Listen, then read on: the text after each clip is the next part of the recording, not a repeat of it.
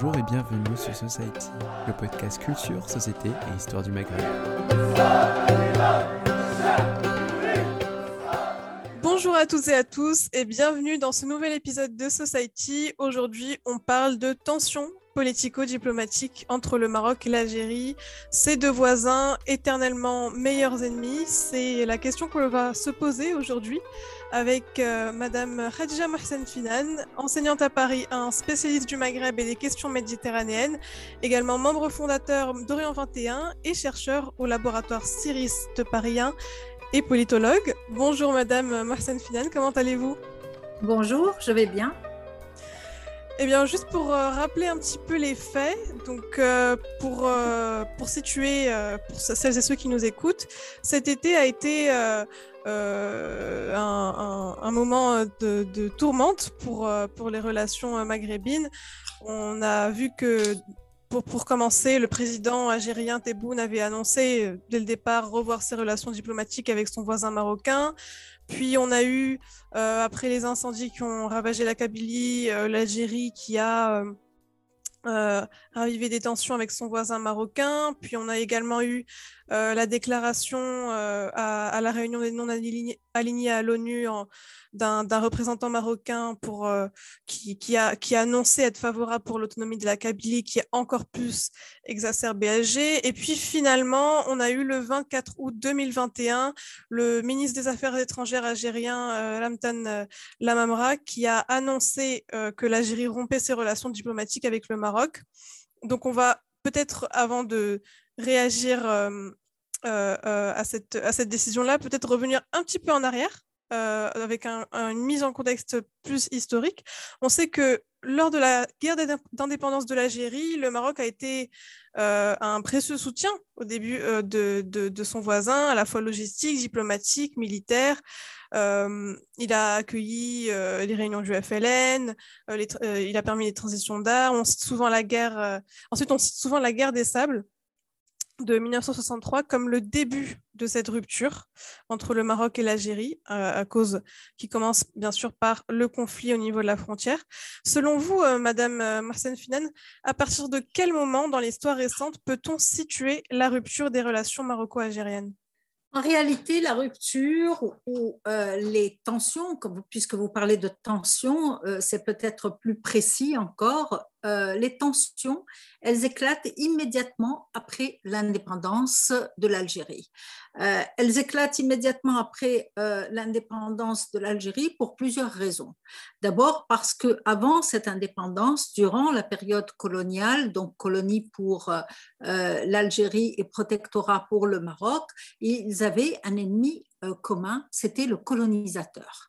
Le colonisateur français était un ennemi commun et de part et d'autre, on a œuvré à débarrasser euh, le pays et même la région, au-delà, euh, la région jusqu'à l'Égypte, euh, du joug colonial. donc, les exemples sont nombreux. Le Maroc a aidé, les, les, Marocains ont aidé les Algériens et vice-versa.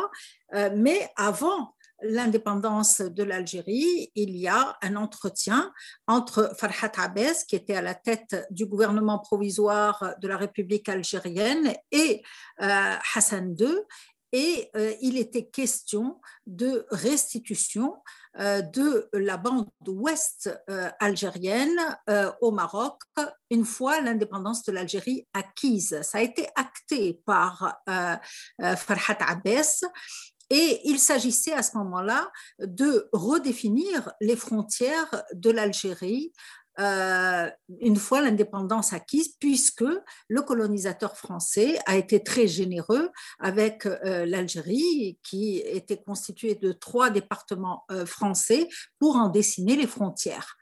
Le problème, c'est qu'une fois l'indépendance acquise, ceux qui ont détenu le pouvoir en, mettant en marginalisant Farhat euh, Abbas pour euh, d'autres euh, raisons d'ailleurs, n'ont pas voulu rester fidèles à cet accord qui a été donné et ratifié. Et euh, ils euh, ont dit, alors la version officielle veut que euh, ce soit l'Algérie indépendante ne négociera pas et ne donnera pas un seul pouce de son territoire puisqu'il a été acquis par le sang des moudjahides, des combattants. Mais ça, c'est l'allégorie officielle. En réalité, si l'Algérie avait accepté de donner cette bande ouest, elle aurait reconnu ce que les Marocains appellent les droits historiques, c'est-à-dire que les frontières de leur pays se dessinent en fonction des allégeances qui ont été faites au, sultan au cours de l'histoire du Maroc. Et le fameux Dal-Marzan et Dal-Siba non, non, non, non, pas du tout. ce sont les tribus euh, euh, de euh, toute la région du Sahara et autres qui faisaient allégeance au sultan, qui se mettaient sous sa protection et euh, pour euh, les Marocains, et en particulier ceux qui ont dessiné euh, la fameuse carte du Grand Maroc, c'est-à-dire l'Estaklel, la, la, géographie du Maroc se dessine en fonction des allégeances qui sont faites. Et pour eux, ce sont les droits historiques. Donc, si l'Algérie avait restitué cette bande ouest qui va de Bchar à Fidig, euh, elle aurait reconnu euh, ses droits historiques et pour les Algériens qui ont pris le pouvoir après l'indépendance, que ce soit en 62 ou en 65 après le coup d'État euh, de Boumedienne, il n'en était pas question. Et à partir de là, Hassan II s'est senti floué il a euh, pensé que euh, ses efforts pendant la guerre euh, d'indépendance algérienne n'ont pas été récompensés et que c'était le moins qu'on puisse faire, d'autant plus qu'il y avait eu un accord qui avait été donné. Donc, ça commence immédiatement après l'indépendance et ça se cristallise par la guerre des sables en 1963. Vous avez raison de le dire qui a euh, pour raison essentielle euh, la question des frontières. Alors là, euh, ce que je ne dis pas, c'est que l'Algérie a refusé, mais l'Algérie, en refusant, elle s'est appuyée sur le droit international qui était nouvellement en vigueur, c'est-à-dire le respect des frontières héritées de la colonisation. Et c'est l'OUA qui a mis ça en place, l'Organisation de l'unité africaine, ancêtre de l'Union africaine, euh, elle a mis ça en place justement pour ne pas qu'il y ait des revendications dans tous les sens au niveau africain et que les pays ne puissent plus être euh, définis ni identifiés. Oui, en effet, c'est très important d'insister sur la question des frontières et puis la manière dont chacun des pays, euh, bah, pour l'Algérie, ce serait plutôt le droit international et pour le Maroc, comme vous avez dit, les territoires historiques. Et on voit justement que ce qui plombe les relations entre le Maroc et l'Algérie depuis des années, bah, c'est notamment le dossier du Sahara. Euh, mais euh, j'aimerais aller plus loin et, vous demander, euh, on entend de plus en plus souvent que que, que le, pouvoir algérien euh, euh, essaye aussi de, enfin le pouvoir marocain pardon, essaye aussi de jouer sur cette question euh, de, des territoires, notamment comme je comme je l'ai rappelé au début avec la déclaration à l'ONU plus ou moins en faveur de l'autonomie de la Kabylie, essaye de jouer un peu sur les, les différentes identités particulières de, de de l'Algérie. Est-ce que vous pensez que l'instrumentalisation de, des mouvements autonomistes ou, ou, euh, d'indépendance, comme c'est le cas pour la Kabylie, euh, peut être une autre source de déstabilisation et de tension entre les autres pays, euh, entre les deux pays, pardon? Oui, je crois que nous sommes allés un peu vite. Il y a la question des frontières qui a été euh, une donnée euh, fondamentale à l'origine de ce conflit, mais il y a aussi une autre donnée qu'on ne met jamais euh, officiellement en avant, c'est la, la, lutte pour le leadership régional, qui sera une lutte pour le Maghreb dans un premier temps et depuis une dizaine ou une vingtaine d'années, qui est une lutte pour le leadership leadership en Afrique. donc, il y a ces deux questions qui sont combinées, c'est-à-dire la question des frontières qui n'a jamais été oubliée, mais il y a également une lutte entre deux régimes politiques, non pas différents, mais opposés, complètement opposés. Il ne faut pas oublier que tout cela démarre au moment où euh, les relations internationales sont marquées par la guerre froide euh, et euh, justement l'Algérie est tournée vers le bloc Est, vers l'Union soviétique et le Maroc fait le choix ouvert d'être pro-occidental et tourné vers l'Occident et ça transparaît dans leur politique. Alors donc il y a effectivement une, des différences fondamentales, il y a des luttes et il y a la question des frontières qui va apparaître. Et à partir de là, puisqu'il y a un glissement qui se fait et que l'ennemi n'est plus le colonisateur, mais le voisin, devient l'ennemi et l'ennemi historique puisqu'il y a une question des frontières, eh bien, euh, à partir de ce moment-là, chacun euh, des leaders, euh, à différents moments de l'histoire, ça commence avec Hassan II et Boumedienne, mais ça se prolonge par la suite, va essayer d'activer un nationalisme autour de cette question à la fois des frontières et aussi de la puissance et l'idée que euh, euh, le voisin est l'ennemi qui ne nous veut pas du bien. Non seulement il ne nous veut pas de bien, mais il encourage la dissidence, il encourage la cessation, il encourage les feux euh, que l'on constate dans la forêt. C'est-à-dire que tout le mal du pays vient d'abord du voisin qui est l'ennemi. Alors ça, ça se fait de part et d'autre. ça se fait de part et d'autre et il ne faut pas croire que c'est uniquement de la rhétorique parce que l'Algérie a hébergé euh, le frère Basri et d'autres opposants au régime euh, de euh, Hassan II, mais inversement, beaucoup d'opposants au régime algérien ont trouvé accueil et accueil chaleureux du côté marocain. Donc effectivement, dans les deux cas, il y a cette idée d'ennemi qui est alimentée et qui est relayé les médias des deux pays. Alors, les médias, euh, au début, c'était euh, effectivement des médias officiels, aux ordres, etc. Euh, quand il y a eu une presse plus libre, plus indépendante dans chacun des pays, cette presse était plus réservée, sauf pour ceux d'entre eux qui se sentaient libres, mais qui avaient malgré tout en eux euh, finalement euh, cette vision euh, des choses qui va devenir un peu doctrinale et que on va enseigner sur le banc des écoles et des universités dans chacun des pays et qui va être constitutive, si vous voulez, de l'histoire officielle de chacun des deux pays. Tout à fait. Pour revenir maintenant, euh, maintenant qu'on a bien posé euh, les bases pour savoir comment on en est arrivé là, ce qui est très complexe, euh, on va essayer de, revenir à, aujourd'hui et donc à, cette récente rupture diplomatique. Est-ce que on va essayer de, comprendre est-ce que cette, cette, déclaration de l'Algérie est une manière de revenir sur la scène internationale après des années de, retrait avec les dernières années de Bouteflika qui a à, effacer quelque peu l'Algérie sur la scène régionale et internationale. Euh, donc on observe que cette rupture euh, s'inscrit dans un contexte plus global et que cette position frontale réaffirmée face, comme vous avez dit, de, vieux ennemis, notamment le Maroc, mais aussi la France, parce que l'Algérie a aussi euh, euh, eu des, des, tensions avec euh, les récentes déclarations du, président Macron.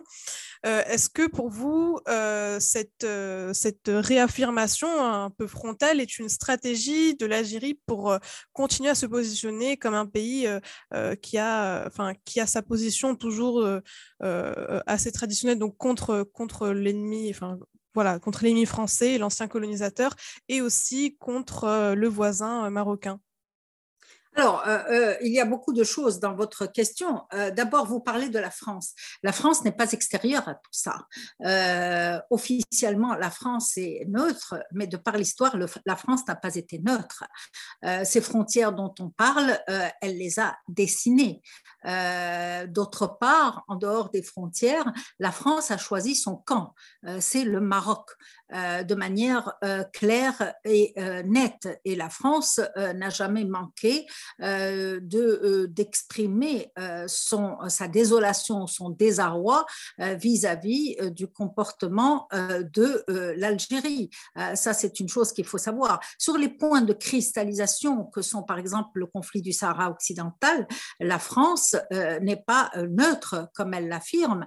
La France appuie ouvertement le Maroc elle le conseille, elle l'appuie au sein du Conseil de sécurité des Nations Unies et très vraisemblablement, euh, si euh, un accord n'a pas pu être trouvé, c'est parce que la France n'en voulait pas et qu'elle est allée vers la facilité en pensant que en 2007, elle pouvait euh, proposer au Maroc de, de, de, de, faire une offre d'autonomie alors que tout était brouillé entre le Front Polisario et le Maroc.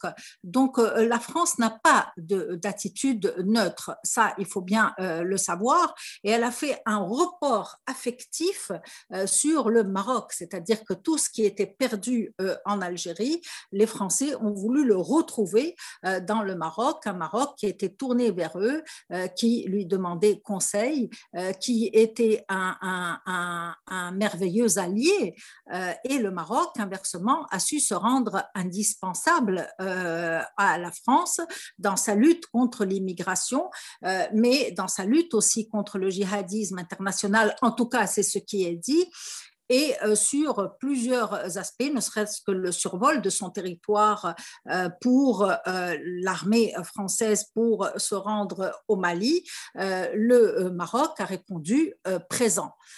Donc, effectivement, la France considère que le Maroc est un allié sûr. Donc, on ne peut pas dire aujourd'hui que la France peut regarder ce conflit avec distance et avec neutralité. La France est un élément du jeu politique régional. Euh, donc, à partir de là, ce qui s'est passé, vous dites que c'est une manière de raviver le nationalisme pour l'Algérie. Oui, mais pas seulement.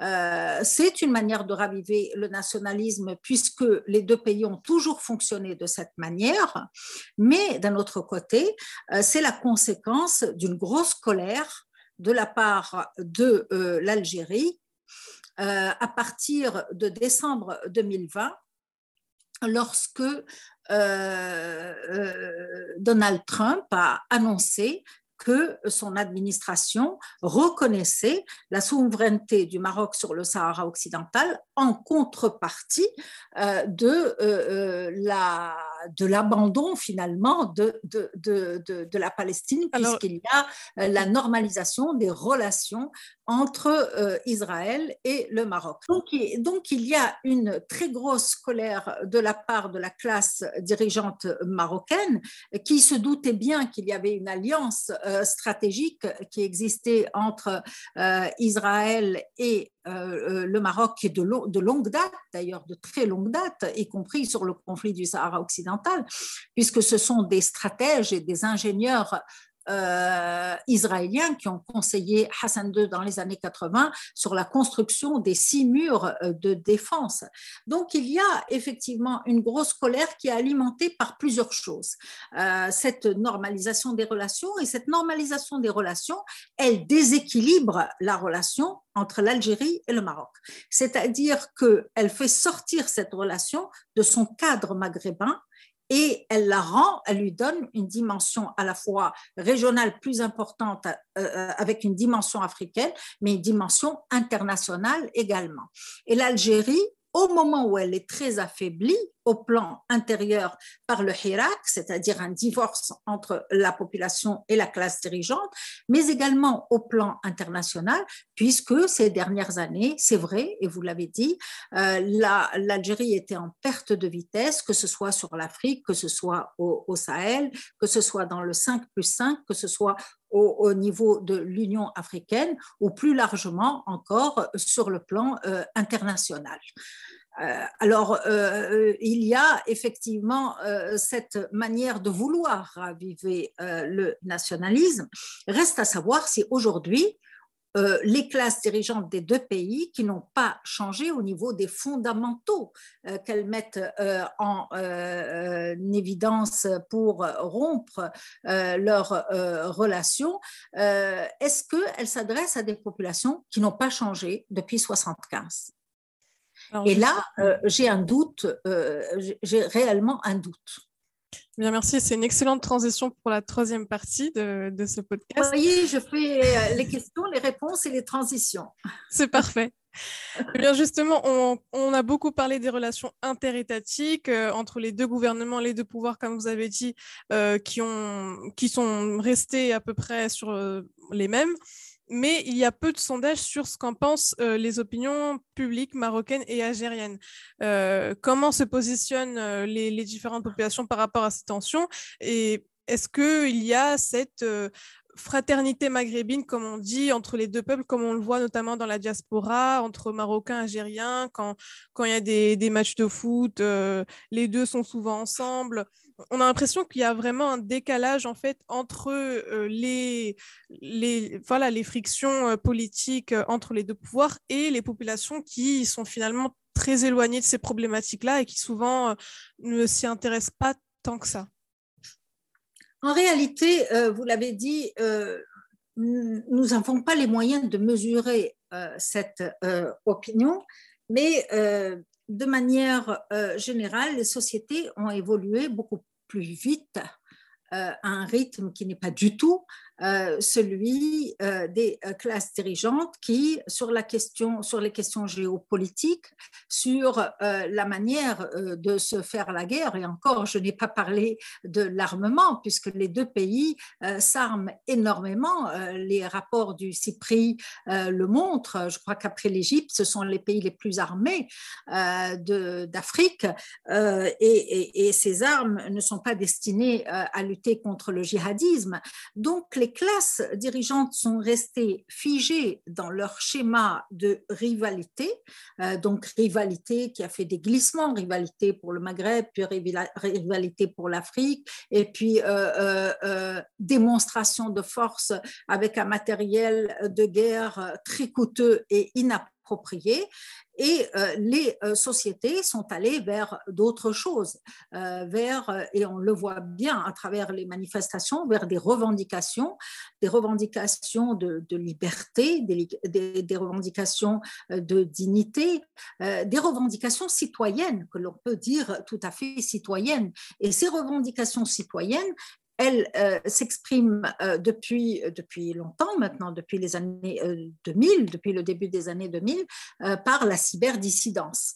donc non seulement ils voient les choses différemment, non seulement ils sont connectés à la mondialisation, mais ils s'expriment par des moyens qui sont difficiles à contrôler euh, pour, euh, par les pouvoirs, même si ce n'est pas impossible, surtout euh, si des firmes israéliennes aident, comme Pegasus, à contrôler les citoyens de n'importe quel pays d'ailleurs.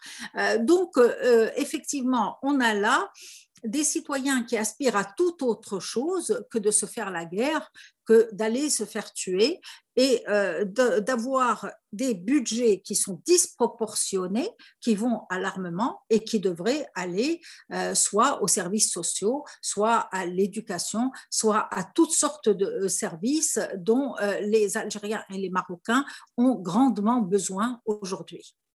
Et justement, est-ce que vous pensez que ces tensions diplomatiques et politiques ne sont-elles pas qu'un moyen de diversion quelque part des problèmes internes des, régimes à la fois marocains et algériens qui ont, qui ont tous les deux connu des soulèvements populaires ces dernières années et ont donc besoin d'un soutien, euh, de développer un certain narratif pour avoir un soutien unanime pour, euh, pour continuer à, légitimer, à légitimer leur pouvoir Alors, euh, dans le cas de l'Algérie, c'est certainement le cas.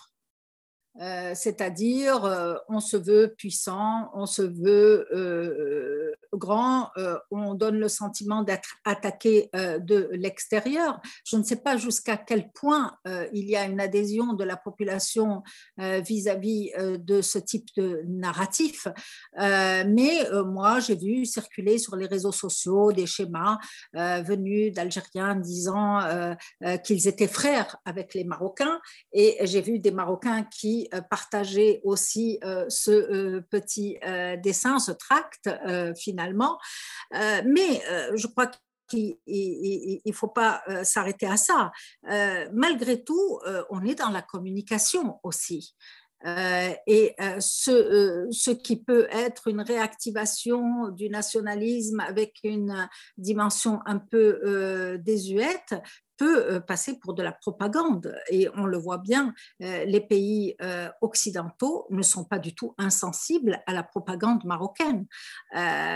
Quand le ministre des Affaires étrangères se dit étonné et désolé du comportement du Maroc, il ne l'est absolument pas, évidemment. Tout à l'heure, vous avez parlé d'un représentant aux Nations Unies, c'est quand même Omar Hillel, c'est l'ambassadeur du Maroc aux Nations Unies qui distribue des tracts pour dire que euh, les euh, vaillants kabyles euh, ont le droit à l'autodétermination, c'est-à-dire mettant sur le même plan les kabyles et les sahraouis, ce qui est un mépris total pour la communauté internationale. Ça veut dire que il n'y a pas, ça veut dire qu'on n'est pas capable de faire la différence entre un kabyle, ce qu'est un kabyle pour l'Algérie et ce qu'est un sahraoui pour le Maroc.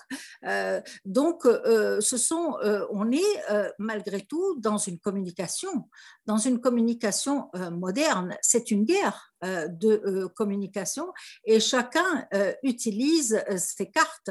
C'est-à-dire que quand Nasser Bourita, le ministre marocain des Affaires étrangères, dit qu'il s'étonne, qu'il est désolé et qu'il ne comprend pas, il passe aux yeux des pays occidentaux pour un sage, pour un pays qui parle le langage de la raison et de la sagesse et euh, il met en évidence l'excitation, ce qu'il veut euh, être l'excitation euh, de l'Algérie.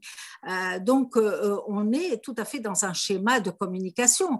L'Algérie a gardé ses réflexes anciens en voulant activer le nationalisme, mais pas seulement, en abattant des cartes qui sont les siennes, c'est-à-dire que ce soit le survol du territoire dans le cas de la France ou que ce soit aussi le passage du gazoduc en ce qui concerne euh, le Maroc. C'est-à-dire, c'est des cartes euh, qui sont économiques, c'est des cartes politiques. On est dans une guerre de communication. Et dans toute cette guerre de communication, donc à la fois la, rupture diplomatique, mais aussi les, enfin, comment dire, les non-échanges commerciaux, parce qu'il n'y a plus maintenant de, de connexion, disons, de économique puisque euh, le gazoduc désormais maintenant, euh, euh, enfin le contrat du gazoduc qui passait par le Maroc est, arrivé à sa fin. on voit que le Maghreb en général est l'une des, régions du monde les moins intégrées à cause de ce, de ce conflit du Sahara, à cause des frontières, à cause de... de, de, Vous n'êtes pas, pas d'accord? Le, conflit du Sahara, on, peut en parler, c'est un point de cristallisation, mais ce n'est pas une cause. D'accord. Euh, mais vous pouvez... Euh, un accès, fixation. Mais vous pouvez affirmer que, le Maghreb est une région très peu intégrée, en tout cas économiquement parlant. Il y a très peu d'échanges euh, entre les populations. et, ça, c'est beaucoup dû à, ces, tensions maroco-algériennes. Euh, comment est-ce que vous, voyez dans le futur un possible chemin de, résolution peut-être euh, qui, peut-être pourrait venir des, sociétés civiles puisque vous avez dit que, au final euh, les populations sont elles prêtes à, renouer les liens avec leurs voisins. Qu'est-ce qui, bloque et qu'est-ce qui pourrait justement permettre une réhabilitation d'échanges, même assez timides, entre le Maroc et l'Algérie? Oui, euh, euh, en réalité, les échanges ont toujours été euh, tout à fait négligeables. Et chaque fois qu'on a voulu croire, on a beaucoup rêvé d'une région intégrée. Et d'ailleurs, les chercheurs, ils le savent parce que ça les a fait beaucoup voyager on a beaucoup été invités à parler de, cette, euh, de ce Maghreb intégré, de cette union du Maghreb arabe euh, qui a été construite en 1989, qui a été mise en place au moment où chacun savait que ça ne se ferait pas. Et c'est resté une coquille vide. Euh, il y, y, a une maison à Rabat, il y a des gens qui sont nommés à sa tête, mais bon, ça leur fait des vacances, je crois. ce qui est sûr, c'est que chaque fois qu'on parler de cette union du Maghreb arabe et plusieurs euh, d'entre nous, dont je faisais partie, savaient pertinemment que cette union ne pouvait pas se faire sans une volonté politique de la part des classes dirigeantes des deux pays. Mais euh, on disait, oui, mais finalement, on va commencer par le gazoduc et euh, le reste viendra par la suite eh ben, on a vu que le reste n'était pas venu et que le gazoduc, effectivement, il euh, euh, n'a pas du tout été la première pierre euh, à cet édifice. D'abord, parce que les Algériens eux-mêmes n'y croyaient pas. Ils ont fait passer le gaz à destination de l'Europe, donc euh, Espagne et Portugal par le Maroc, euh, moyennant quoi le Maroc avait des royalties et achetait euh, la moitié de, sa consommation à un prix dérisoire. Mais ils ont en même temps pensé à un gazoduc qui passerait sous la mer, très coûteux, et qui irait directement en Europe. Donc, ce faisant, si vous voulez, il savait que cette option et ce passage vers le Maroc pouvaient être provisoires. Et ça a été le cas. Et ça a été le cas. Donc, euh, est-ce que ça peut venir des sociétés civiles? Non, Bien sûr que non, parce que les sociétés civiles, elles ont beaucoup de qualités, mais elles ne font pas euh, la géopolitique régionale. Euh, euh, les, ententes entre euh, le monde associatif, les féministes, les islamistes, etc., elles se font déjà entre les chercheurs, etc. Quand, on se voit dans la rue, etc., il n'y a aucun problème. des deux côtés de la frontière, les familles continuent à essayer d'aller se voir. La contrebande, elle n'a absolument pas de scrupules à se faire.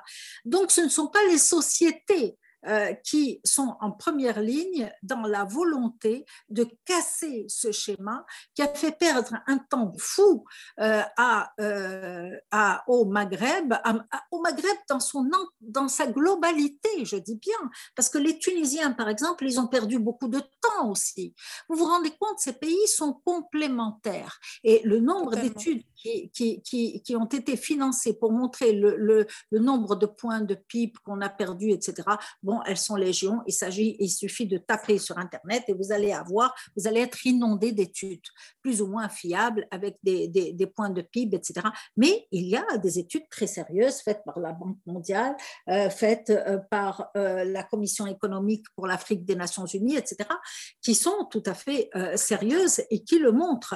Mais on a beau le répéter, il y a par exemple des réunions de chefs d'entreprise, il y a des think tanks qui ont été mis en place entre euh, des euh, intellectuels euh, des, deux pays, mais tout cela ne peut pas se faire. C'est pour cela que les chercheurs, une fois qu'ils ont un peu voyagé, ils, doivent refuser décemment les voyages qui les invitent à réfléchir au, mode de contournement du politique. C'est une question qui est éminemment politique et on ne peut pas contourner ce politique.